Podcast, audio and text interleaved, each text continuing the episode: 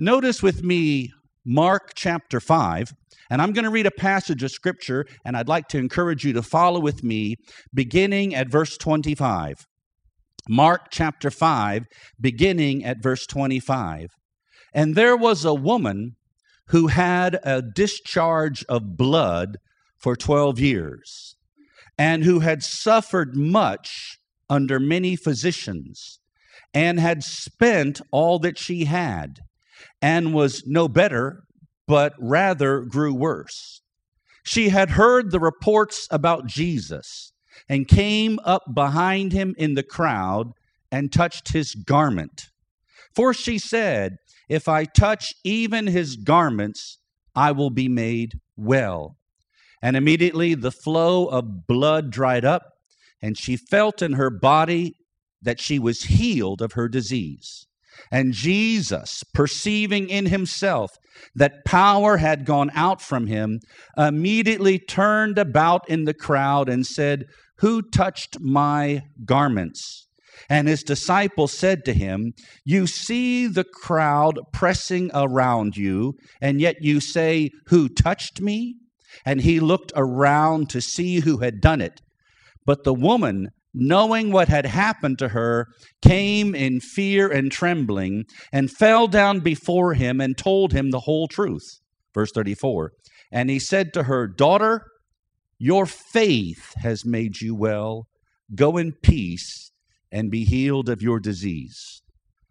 We're going to start a new series. I feel this is the way we're going to go. And I believe the Lord wants me to talk about miracles that we need to believe in miracles. We need to understand we're living in the day of the miraculous. And so this message is entitled The Anatomy of a Miracle. Now, we just read this account of the woman with the issue of blood. Why is this story in the Bible? Is it just to give us the history of Jesus' life? Well, the Apostle John said that if everything Jesus did was written down, the world itself could not contain the books that would be written in John 21, verse 25. So obviously, the gospel writers did not include everything that Jesus did, they left some things out. So, again, why was this testimony included? Just to fill in the blank spaces in your Bible? Or just to give us some un- interesting bedtime reading? No. This account is intended to show you and me how to receive from God. See, it's not enough to know that God can work miracles. Even some sinners know that. How can you receive what you need from God. So this this story is more than a word of encouragement. It is a step by step lesson that instructs you how to be healed. So the woman in this narration was a real person, just like you and me, and she had real problems. She evidently had, you'll pardon me, she evidently had a malfunction in her female organs, resulting in a constant discharge. She couldn't stop bleeding. And this had been going on for 12 years. Think about it. Where were you 12 years ago? That would be like 2009. Amen. You know, I don't want to say that, but think about, you know, you may have problems every now and then. Think about having 12 years of the same problem. Amen. Praise the Lord. And during this time, she sought treatment from many doctors. They had doctors in those days. The Bible says Luke was a physician. And the Bible does not disparage her from going to seek medical treatment. Doesn't doesn't doesn't belittle her or, or in any way uh, uh, ridicule her, but it, the doctors could not help her. And instead of seeing some improvement, her case is getting worse. So that means for you and me, I don't care even if you've gotten a bad report from the leading physicians in your hometown or wherever you live, I've got good news for you today. There is a healer in the house, and his name is Jesus. And if you'll start to believe that and act like it's true, he'll work for you. Amen. Praise the Lord.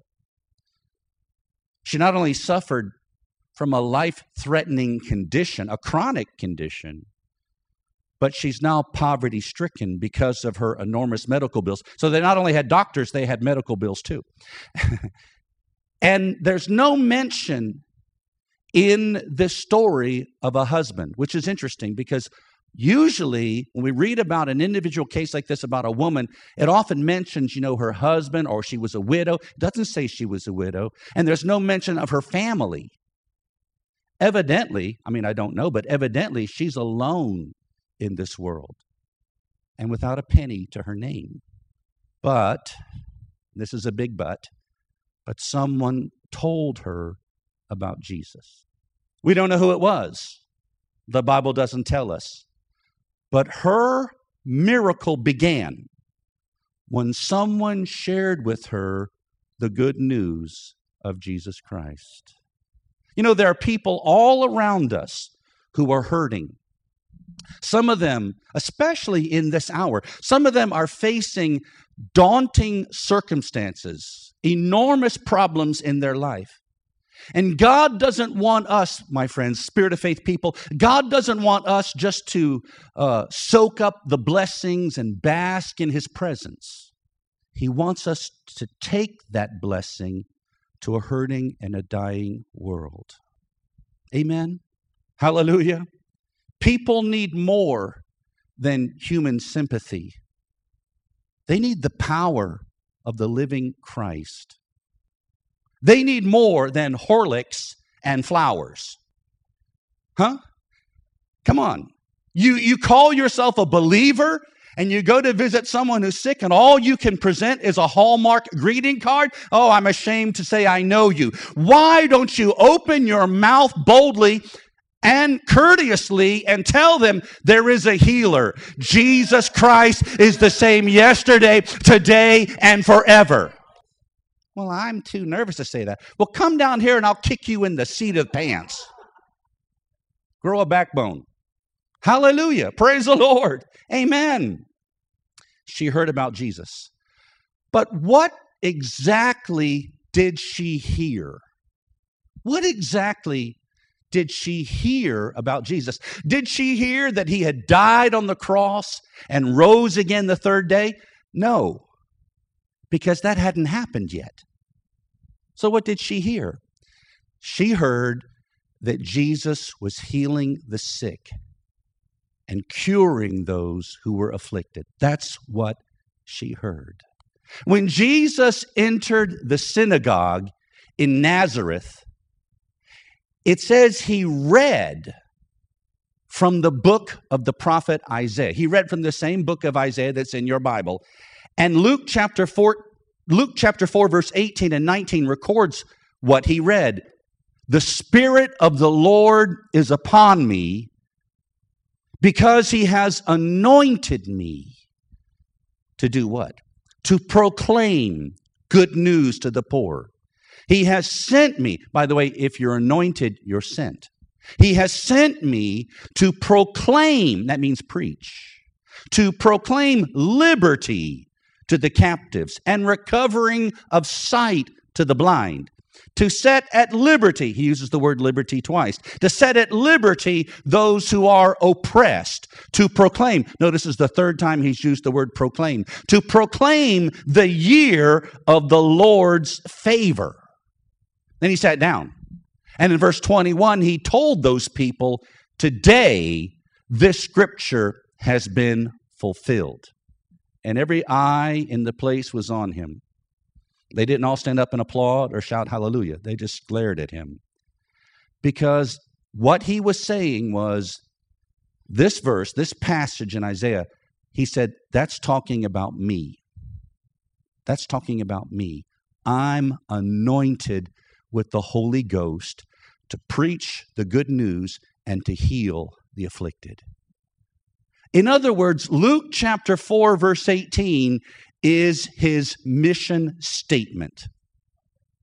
You know, sometimes you go to a business, um, even like a hotel or or some of the business, and very often maybe in the lobby or in the in the front office, there'll be their mission statement or on their literature, on their website. You know, you'll see read their mission statement. What is our purpose? This is Jesus's mission statement. This is his purpose in the earth, his earthly ministry, to preach the gospel and heal the sick.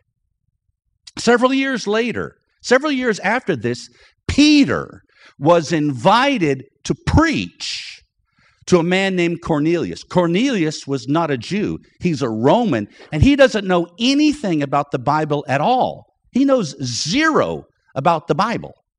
So Peter began his message in Acts 10:38. He first said, "You've heard about what happened beginning in Galilee." And then in Acts 10:38 he said this, how God anointed Jesus of Nazareth with the Holy Spirit and with power, who went about, he went about doing good.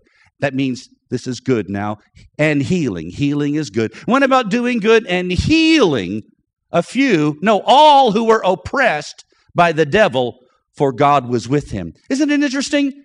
Again, Cornelius, this man doesn't know zip about the things of God. He knows zero. And Peter did not begin his sermon with the Christmas story. A long time ago in Bethlehem. He didn't, he didn't, talk, he didn't talk about that. Nor did he jump to the cross and the resurrection, but he began his sermon with the earthly ministry of Christ. And Cornelius isn't sick. There's nothing in Acts 10 that indicates Cornelius is sick or his family either. And yet, Peter begins by saying, Jesus was anointed with the Holy Ghost to heal the sick. Why? Because healing is not a peripheral issue, it's not a side issue, it's not a footnote on the page. Healing was part and parcel, an integral part of the earthly ministry of Jesus Christ. You cannot separate Jesus from his healing ministry. Amen. Praise the Lord. Glory to God. Now, notice, Peter referred to those who were oppressed by the devil, not possessed, but oppressed by the devil. Isaiah calls them captives. Sickness is a prison. Sickness is a prison. Sickness is devil abuse, being abused by the enemy. But I want you to know today the power of Christ, the anointing of the Spirit of God can bust your chains and break down your prison cell door and set you free. Jesus said, That's why God sent me here. Can I get an amen? Hallelujah. Now, in the 1950s, Brother Hagin said this that uh, he was praying and the Lord Jesus appeared to him and spoke with him for quite some time. And I thought this was interesting. He said, now you don't have to accept this, but, but I, I believe it to be true. He said, Jesus told me that message I preached in Nazareth. That wasn't the only time I preached that sermon. He said, Everywhere I traveled to, that was the first message I preached. That's interesting. Jesus told him, Brother Hagin, everywhere I went, because he traveled all about Galilee and into Judea, everywhere I went, that was the first message I preached. And there is a slight hint of that in Luke chapter 4, verse 16. It says, As was his custom or his habit, the thing he normally did. As was his custom, he went to the synagogue on the Sabbath and stood up to read. And that kind of suggests, well, maybe that is true. Maybe this is what he always did. He would go to the synagogue and he would read this verse of scripture. And then Jesus told Brother Hagin, I think, and you can see it from the Bible, I'll show you in a moment, but he said this. He told Brother Hagin, those who believed the message I preached and received that anointing were healed. And Those who rejected it were not. He said, he said, the Lord told him, those, those people in my earthly ministry, he said, those who believed the message I preached and received the anointing were healed. Those who rejected it, those who did not receive it, were not healed. Now, see, some people, you know, they think, some Christians assume that G, everybody was healed by Jesus. Wherever he went, everyone was healed. But that's not true. Because we just read about Nazareth.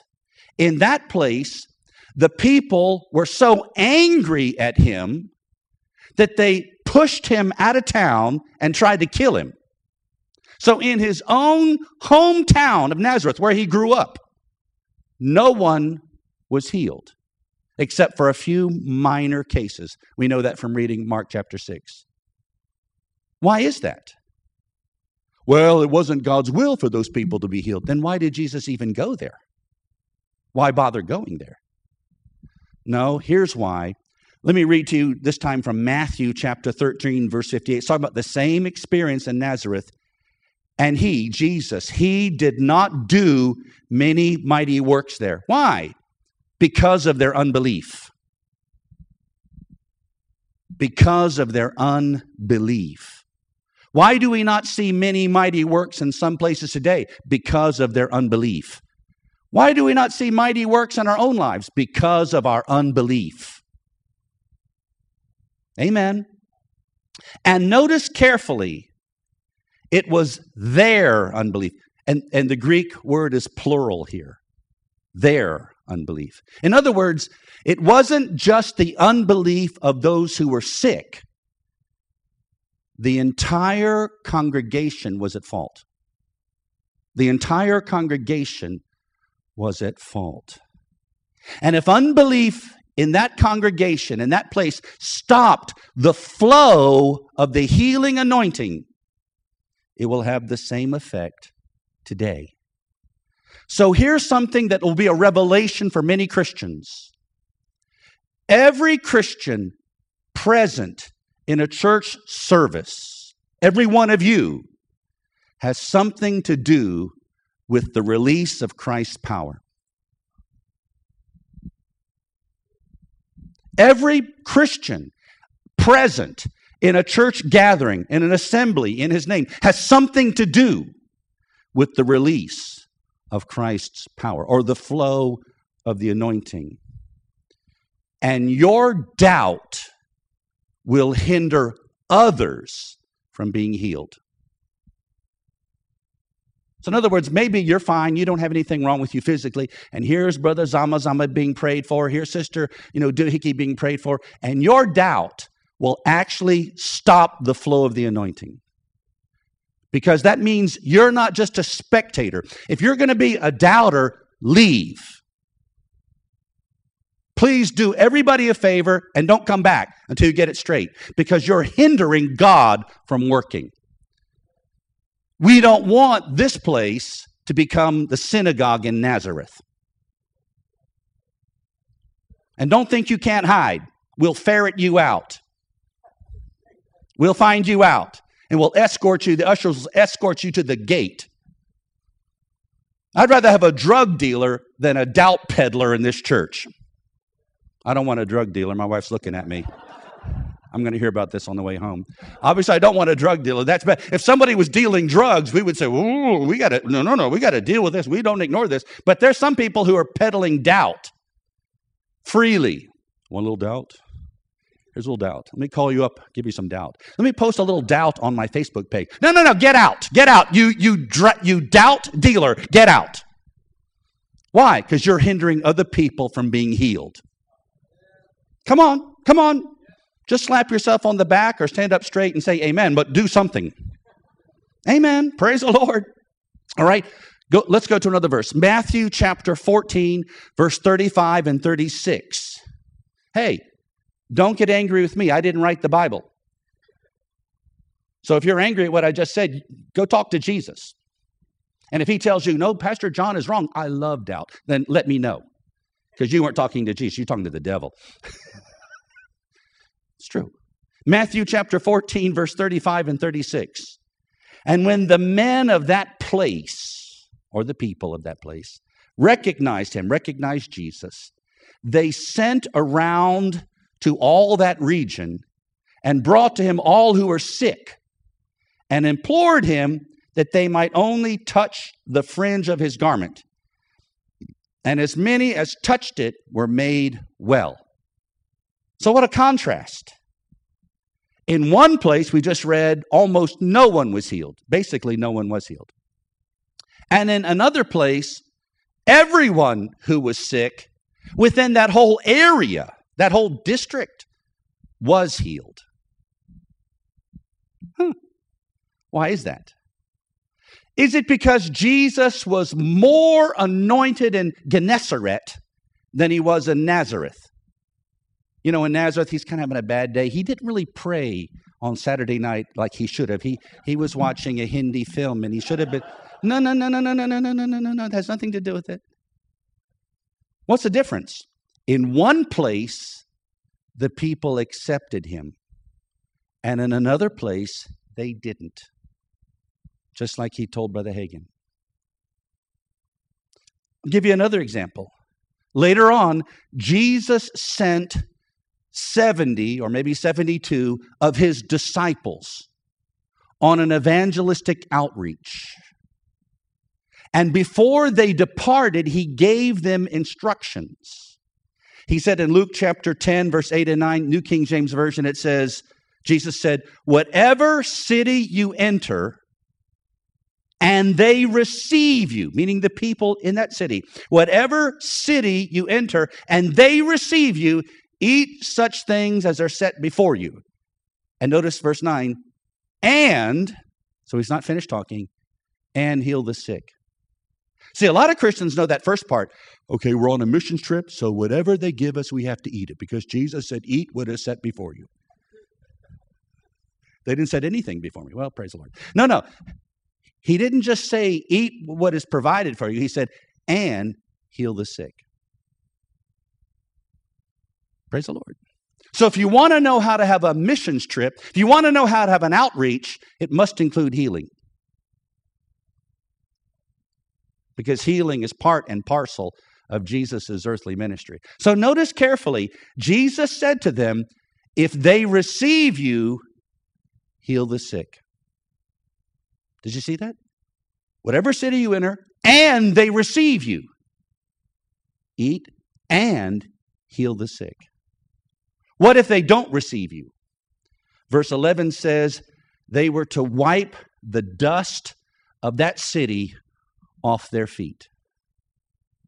Why? I mean, it's probably a good idea to wipe your feet wherever you go. No, no. What that means is symbolically, they're saying, we don't want to have anything to do with you. You're on your own now.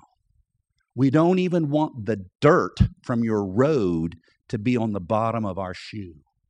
We don't want no part with you. That's what that means. So that's pretty serious, isn't it? Hallelujah. So the point is, even when the disciples ministered healing, it was only for those who received them. Are you listening to me? Amen. Now, Jesus is the healer and not man. But Jesus said in John chapter 13 and verse 20, Whoever receives the one I send receives me. Whoever, Jesus said, whoever receives the person I send, that's tantamount to receiving me. Well, the, the, the opposite is true. If you don't receive the one I send to you, that's the same as not receiving me. So a lot of Christians, they would say, oh, you know, I, oh, I would never reject the Lord. Oh, no, no, no, no, no. I mean, I would not, would never turn the Lord. Oh, no, no, no, banish the thought. Oh, no, no, thousand times no. But they would every day reject people that God sends into their life. Not just people that show up, but the people that God sends into their life.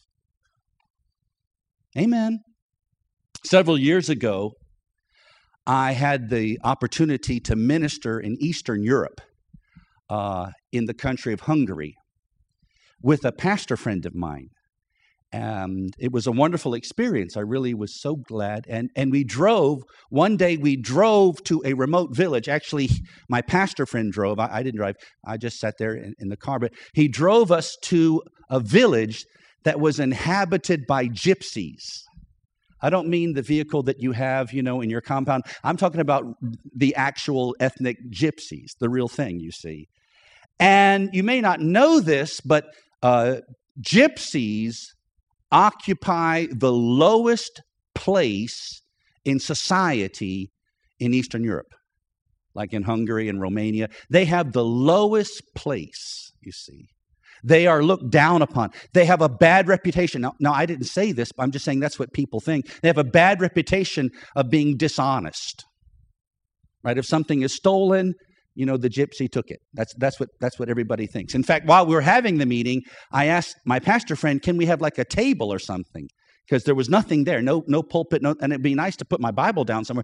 Can, is there a table or something? And they said, oh, we'll go get a table. And they came back with like a table, and we were all looking at each other like, where did they get it? And, and Joel said, that, you know, they went in one house and stole it. That's what they did. we were just having fun. But these simple folks were wide open to God's word. I said they were wide open. They were attentive, they were eager, and they were receptive. You could feel it, you could tell it. You, you would have thought that I was, I was going to say, now everybody come here, I'm going to, I'll give you one lakh rupees. That's, that's how you would look if you were eager. Hurry up and give it to me. And when I asked the sick to come forward, they moved to the front without hesitation. Once again, unlike some other places where people kind of look left and right. If, you're, if you need healing, raise your hand. Am I the only one? Because I need to look pretty. No, you need to be healed. Get rid of your pride. Who cares? Amen. Hallelujah. And, and the power of God flowed in that place. And I didn't feel like super duper anointed that day. You know, I, I, felt pretty much, you know, okay, good and everything, but not nothing special. But I mean, everybody, I mean, practically everybody I touched, they hit the floor like somebody knocked them in the head with a cricket bat. I mean, it was wonderful. It was glorious. Woo! It was like Gennesaret. Then I preach in other places where everybody looked like a photograph. I felt like the sign should say, Welcome to the museum. Don't say anything. Huh? Where many people did not even look remotely interested in what was going on. H- half the people looked angry, the other half looked bored. Like, did your mother force you to come this morning? What's your problem? And most of the people, I'm talking about some places I've been to, most of the people were too busy mentally criticizing me to, to, to hear what I was saying. I don't like that shirt. This isn't Hawaii. Where did he get that shirt? I mean, who cares about my shirt? what has that got to do with you being healed? Huh? And not surprisingly, mm, nothing happened.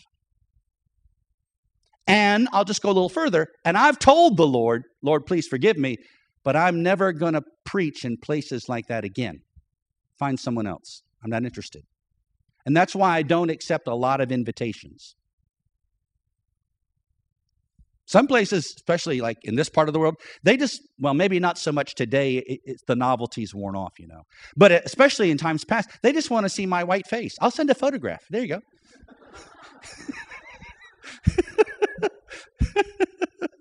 uh-huh.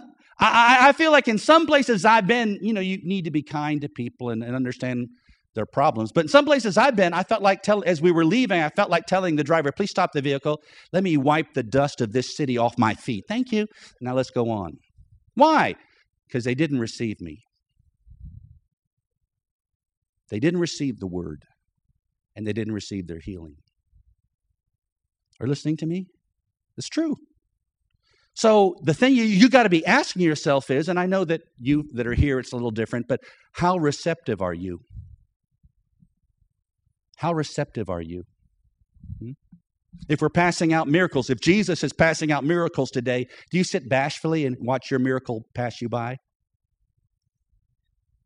Or are you going to be like blind Bartimaeus who cries out and says, Have mercy on me? And when others tell you to be quiet, you say, No, I'm not going to be quiet. I'm going to shout even louder. If you're shy, you die. You better find your voice. Jesus was not ashamed to die for you hanging naked on a cross. Why are you ashamed to even receive healing from him? What's wrong with you? Come on. That's poison from the enemy. Don't think like that. Luke chapter 6, verse 19. And all the crowd sought to touch him, for power came out from him and healed them all. There is a healing anointing. Said there's a healing anointing. Not just an anointing to preach, or not even an anointing to testify or to maybe lead others in worship, which is good, very important. And not only an anointing to lead and, and to serve in various ways, and that is very important, but there's an anointing to minister healing to the sick. And when the sick came in contact with Jesus, then that anointing flowed when they came in contact with him. That's why they wanted to touch him, because it requires contact. That's also why the woman with the issue of blood said in Mark 5:28, "If I touch even his garments, I will be made well." She wanted to touch him. She wanted to touch him. Now, let's go back to our story. If you examine the account of the woman with the issue of blood, you will notice she did four things, at least four things. First, after she heard the report about Jesus, the first thing she did, the first thing the Bible tells us she did, she said something. The first thing, she said something. You see, going back to that story, verse 28 For she said, If I may but touch his clothes, I shall be made well. She said in verse 28 before she did verse 27. She didn't press through the crowd and touch Jesus and then say, If I touch him, I'll be healed. She first said it. The reason she touched him is because she had said it. Are you listening to me? So if you want to receive a miracle from the Lord, make sure you say the right thing. I say, make sure you say. You can talk yourself out of a miracle. The Lord may be right there with His power and His presence, ready to heal you, ready to provide, but you can talk yourself right out of the answer. And I think many Christians do that. I think we've all done that. So Put a guard on your lips. Come on, especially when you're in a critical situation, be very careful what you say. Because death and life are in the power of the tongue. Hmm? Most Christians that we know, all they say is, pray for me. But notice there's no faith in that statement. That's okay, but there's no faith there. Pray for me. That's not enough. She said, If I touch him, I will be made well. Hmm? Praise the Lord. The Williams translation says this For she kept saying, she kept, she didn't just say it once. If I touch him, I'll be healed. And then that's it. she was continually saying this over and over again. I mean, that I'm maybe people asked her, "Where are you going?" I'm going to go to Jesus, and if I touch him, I'll be made well. You know, maybe maybe you know, friends said, "What's going on?" If I, I'm going to go touch Jesus, if I touch him, I will be made well. The Matthew chapter 9, verse 21, which is the same story just from Matthew's gospel, says this Matthew 9 21, for she said to herself, she not only said it with her mouth, she said it in her heart. She didn't just pretend to make a confession of faith while the other church members were nearby. I believe God. Oh, yes, praise the Lord. Hallelujah. Oh, yeah, He's my healer. And then when they're not around, I'm going to die. I know I'm going to die. Amen. If someone has to compel you to say something, it probably won't work. Her pastor didn't say to the woman, "Say, if I touch him, if I touch him, I will be made whole. I will be made whole." No, he, she, no one, no one forced her. She didn't attend a faith seminar and they get, talked about the power of your word. She didn't read three books on the subject. She heard the report, and first thing out of her mouth, "If I touch him, I'll be healed."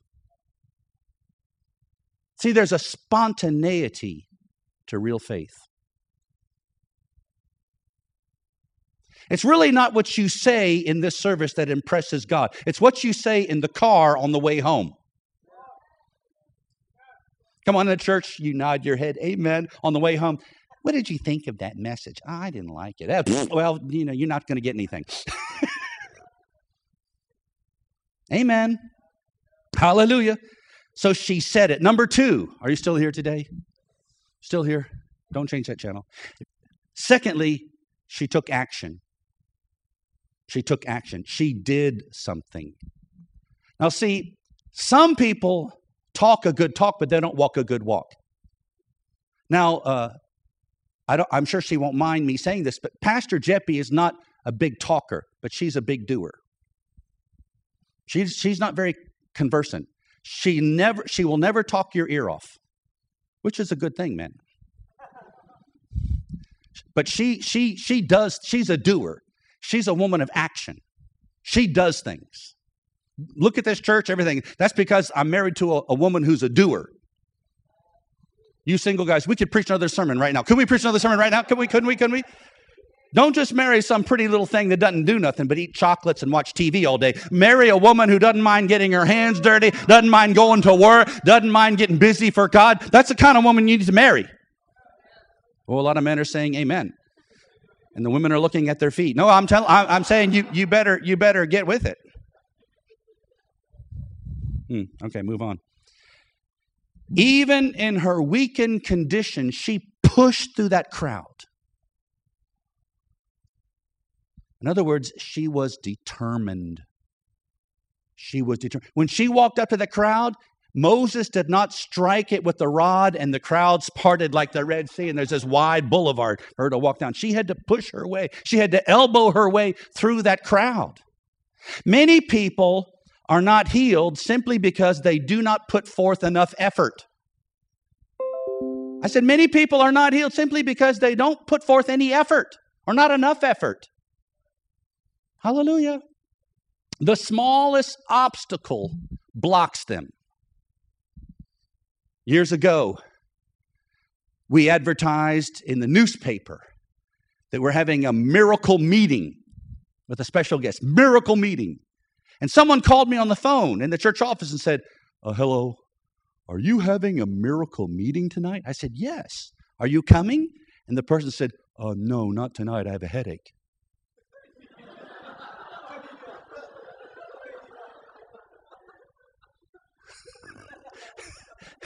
well, you know, if, if God can't heal your headache, don't ever bother coming because he's not a, he's not a big enough God for you. Amen. Hallelujah. Come on, you have to put forth some effort. You know, well, I might have to walk a couple of blocks. Ooh, let me get my violin. That's a sad story.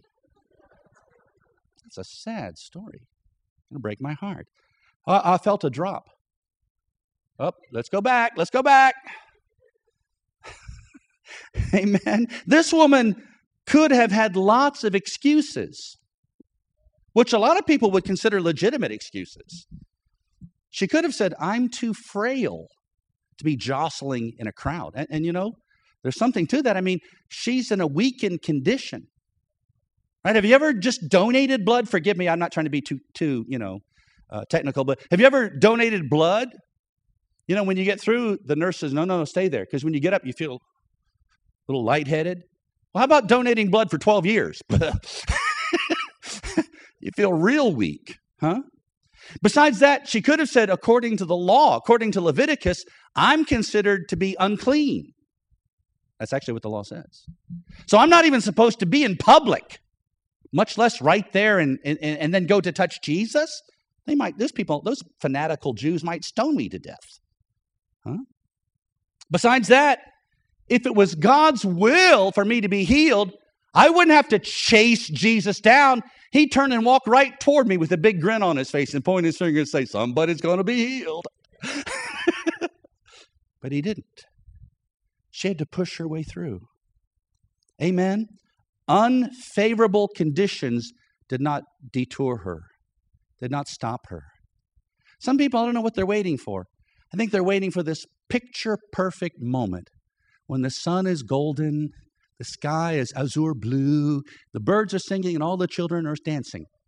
What are you waiting for, nincompoop? That ain't ever going to happen. In the dirty, rotten here and now, you got to press through the crowd to get a hold of Jesus. That's how you receive your miracle. Amen. Notice this Jesus did not pray for this woman. Jesus did not lay hands on this woman. Jesus did not even talk to this woman until after she was healed. Some people don't want healing, they want attention. They just want to feel special. Everybody should feel special. Some people, they just want the pastor to come to their house and pray all afternoon long. Hmm? And they'll get angry if the church sends or the pastor sends the associate. I don't want you. I want Brother John. What are you doing here? And God help us all if the pastor sends another church member instead. They get angry. Well, I've been in this church all these years, and I put so much money in the church, and Pastor John won't even come to my house, and you know, oh, I just don't understand. I'm never going to go back. Yam, yam, yam. The devil says, Amen, amen, amen. Stay sick, dummy. The Roman centurion in Matthew chapter 8, verse 8 said this to Jesus Lord, you don't need to come to my house. You don't have to come to my house. This man was not just, you know, some, some little pipsqueak. He's a, a Roman centurion. He's a man of authority. He said, Lord, you don't have to come to my house. Just say the word only. Just speak the word my servant will be healed. And what did Jesus say? He didn't say, no, that's a bit extreme. No, no. He said, that's the greatest faith that I have found in this entire country. And this man had never been to Spirit of Faith Bible School. This man had never attended our church services. And he has more faith than, I don't want to say it. I don't want to say it. I don't want to say it. I don't want to say it. I don't want to say it. I don't want to say it. Hmm? Put that in your pipe and smoke it, darling. You know what I mean? Think about that. Now, this woman did not tackle Jesus and lay on top of him or something like that. She did not grab hold of his ankles and say, No, no, no, no, no, no, no, no, no, no, no, no, no, no, no, no, no. Taba, taba, taba, taba. Jose. No, no, no. And she didn't even touch his person. She didn't like somehow grab his hand and like. she she touched only his garment. And and and it seems like she touched maybe like the very fringe of his robe. Not like maybe the front pocket, way down here somewhere. Touched his socks. He wasn't wearing socks. But one touch was enough. I said one touch was enough to reverse 12 years of despair. One touch from Jesus. Think about this. It's all you need.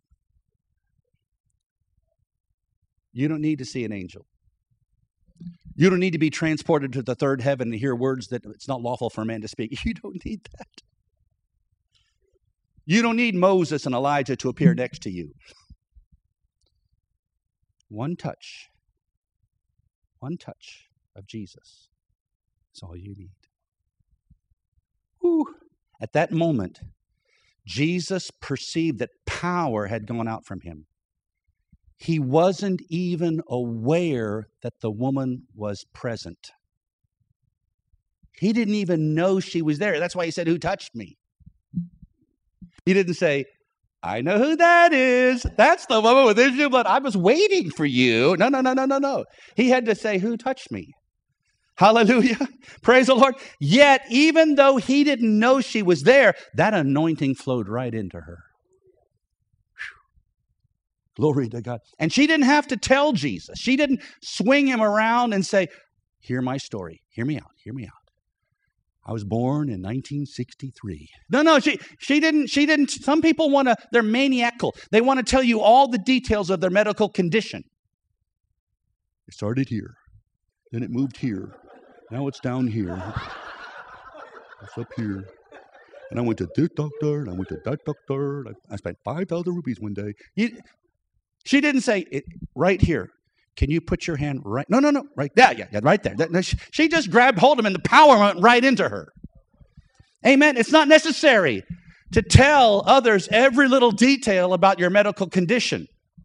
I'm talking about prayer and faith right now. They don't, they don't necessarily need to hear all that. Amen. Glory to God. And she felt in her body that she was healed. Now, here's an important point. Listen carefully. She felt in her body, physically, that she was healed. It doesn't say she felt the power of God. It does not say that. Maybe she did. Maybe she didn't. Because that's not included in this story. See, some Christians they want to feel power. They want to feel a tingle. Ooh, oh, look, I feel tingle. They want to feel some kind of warmth. But that's not the important thing. The important thing is not a feeling that you may or may not have when power is administered to you. The important thing is what the power produces, and that's healing. Are listening to me? Some people feel all kinds of things when they're ministered to, and yet they don't recover. They don't get any better. Some people at the moment don't feel anything in particular. They're like, what? That's it? That's it? They, they'll sit down and get back in the line thinking, let's try a double dip. but you don't have to feel even God's power to be healed. The Bible doesn't say, as soon as she touched him, Jesus was aware that power flowed out of him, and she said, Woohoo, I feel it. I feel good. No, she didn't say anything, nothing like that. She, the, the ushers didn't gingerly catch her as she fell down to the carpet. Don't forget the green cloth. No, no. we don't know what she felt. Then Jesus said, Who touched me? And the disciples said, Everybody's touching you. This woman was not the only person who touched Jesus that day. A lot of people touched him. But this woman, in that particular place, at that particular time, this woman was the only one healed. We would have to add to the Bible to say, and three other women were also healed. That, that's not in the story. There's a, it says there was a large crowd, a multitude being in that place. Well, I don't think 12 people is a large crowd. Now, some pastors do. But I don't consider, you know, uh, 10 people to be a large crowd, even 20 people to be a large crowd. I don't know how many people were there. That could have been hundreds. Maybe there were thousands. I, don't, I have no idea. But I don't think you can get a hundred people or a thousand people together, or maybe more than that, and there's not more than just one person sick. I think there were probably lots of people who were ill in that place. And yet this woman was the only one who was healed. Are listening to me? Now, some people touched Jesus by accident. They just bumped into him. But nobody was healed because they accidentally stepped on Jesus' foot. Oh, sorry. Oh, I'm healed. No, no, no one was ever, no one, we, we don't have a record of that in the Bible. Now, maybe that's kind of a fantasy you have, but there's no record of anybody being healed by accident in the, in the Gospels. Some people touch Jesus hoping for a miracle. I hope this works. I'm going to try it. And they went home disappointed. Some people touch Jesus out of curiosity. Let's see what happens. Here he comes. What happened? I got a handful of rope. Nothing happened. But when she touched the anointing, the healing power of Christ was released and flowed right into her. So here's the question Why was she healed when so many others were not? Why was she healed when others were not? Was it just God's will to heal that woman and nobody else? No. Jesus answers that question for us in verse 34 Daughter, your faith has made you well. Daughter, I like the fact that he calls her daughter. He didn't say, wrinkly old woman, you old skag, nasty woman. he said, daughter, a term of endearment. Your faith has made you well. Why didn't Jesus say, My power has made you well? See, if I was Jesus, I think that's what I would have said. My power has made you well. Power did flow out from him. We just read it. But here's here's an important point. Faith activates the anointing. Faith activates the anointing. That anointing on Jesus was just as strong in Nazareth as it was in Gennesaret. That, that, that anointing was there just as strong when he was in that crowd as he was anywhere. But nothing happened until somebody believed. The anointing of God, the Holy Spirit power is released when we believe. It responds, the, the power responds to faith. Amen. So many Christians are searching for a man of God who has more power. And God is searching for a man who has more faith. I think I'll go to this country. Uh, I'll travel this part, this this halfway around the world because this guy I'm telling you, I, saw on YouTube. Uh, he, listen, if you there's enough power in the air right now to heal everybody here a hundred times, if you'll just open your heart and have the same kind of faith that that woman had. Hallelujah. Many touches, but Jesus only recognized the touch of faith. Many prayers but Jesus only hears the prayer of faith. Many works, but Jesus only sees the work of faith. Faith is being confident that what you hope for is going to happen. That's why she said, I will be made well. She was confident enough to say something and do something. If your faith does not move you, it will never move God. If your faith isn't strong enough to move your mouth, it'll never move a mountain. Amen. Amen. You can't just sit there like a rock. You have to respond to the word of God. That's true. Hallelujah. I'm almost done. The woman, verse 33, the woman, knowing what had happened to her, knelt before Jesus. And she, this is the last point, she shared her testimony. Now that she's healed, she's sharing her testimony. She didn't say, uh, Well, let me go home and the doctors can uh, run a battery of tests and if it all if it's all negative and and all the symptoms are gone everything then i'll write jesus a little letter and say hey i was there that day and i'm healed now. No right then and there he said who touched me? And she could have run home. She could have hid, hid, hidden herself but she came forward she told him her story. Now she's telling this story but it's a testimony. It's not a prayer request. It's a testimony Hallelujah. Why? Because it's important to testify for the Lord, to let others know what God has done for us. Amen. It inspires them and it strengthens their faith. This story with the woman with issue of blood is embedded in another story because Jesus is going to Jairus' house because his daughter's sick too.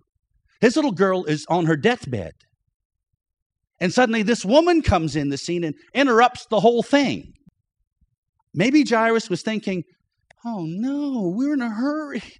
God, why did you allow this to happen? And, eh, and then while the lady is talking, and you know some ladies can talk, and while the lady is talking, she's, the anointing is on her. Boy, she's probably preaching a sermon right now. Messengers came and told Jairus, Your daughter's dead. Too late. Jairus could have become angry. Why did God allow this to happen? Well, Jairus, God allowed this to happen to inspire you and strengthen your faith. On the way to your house, he worked another miracle in someone else's life so that you could say, wait a minute, wait a minute. If God healed that woman, I know he's going to heal my girl too. And even if she's dead, he'll raise her back up again. Hallelujah. Your testimony should not be something that you conceal and sit on because other people need to hear it so that they can also have the strength and the courage to press through the crowd and touch touch Jesus as well. Somebody shout amen. Hallelujah. We not only receive healing by faith, but we hold on to it by faith. And your testimony will strengthen your faith. So in this story, we see a desperate condition and a good report, a bold confession and a determined action, a miraculous healing and a confident testimony. And if we today will do what she did then, we will get the same results even now. That's why this is in the Bible. Would you stand with me to your feet today?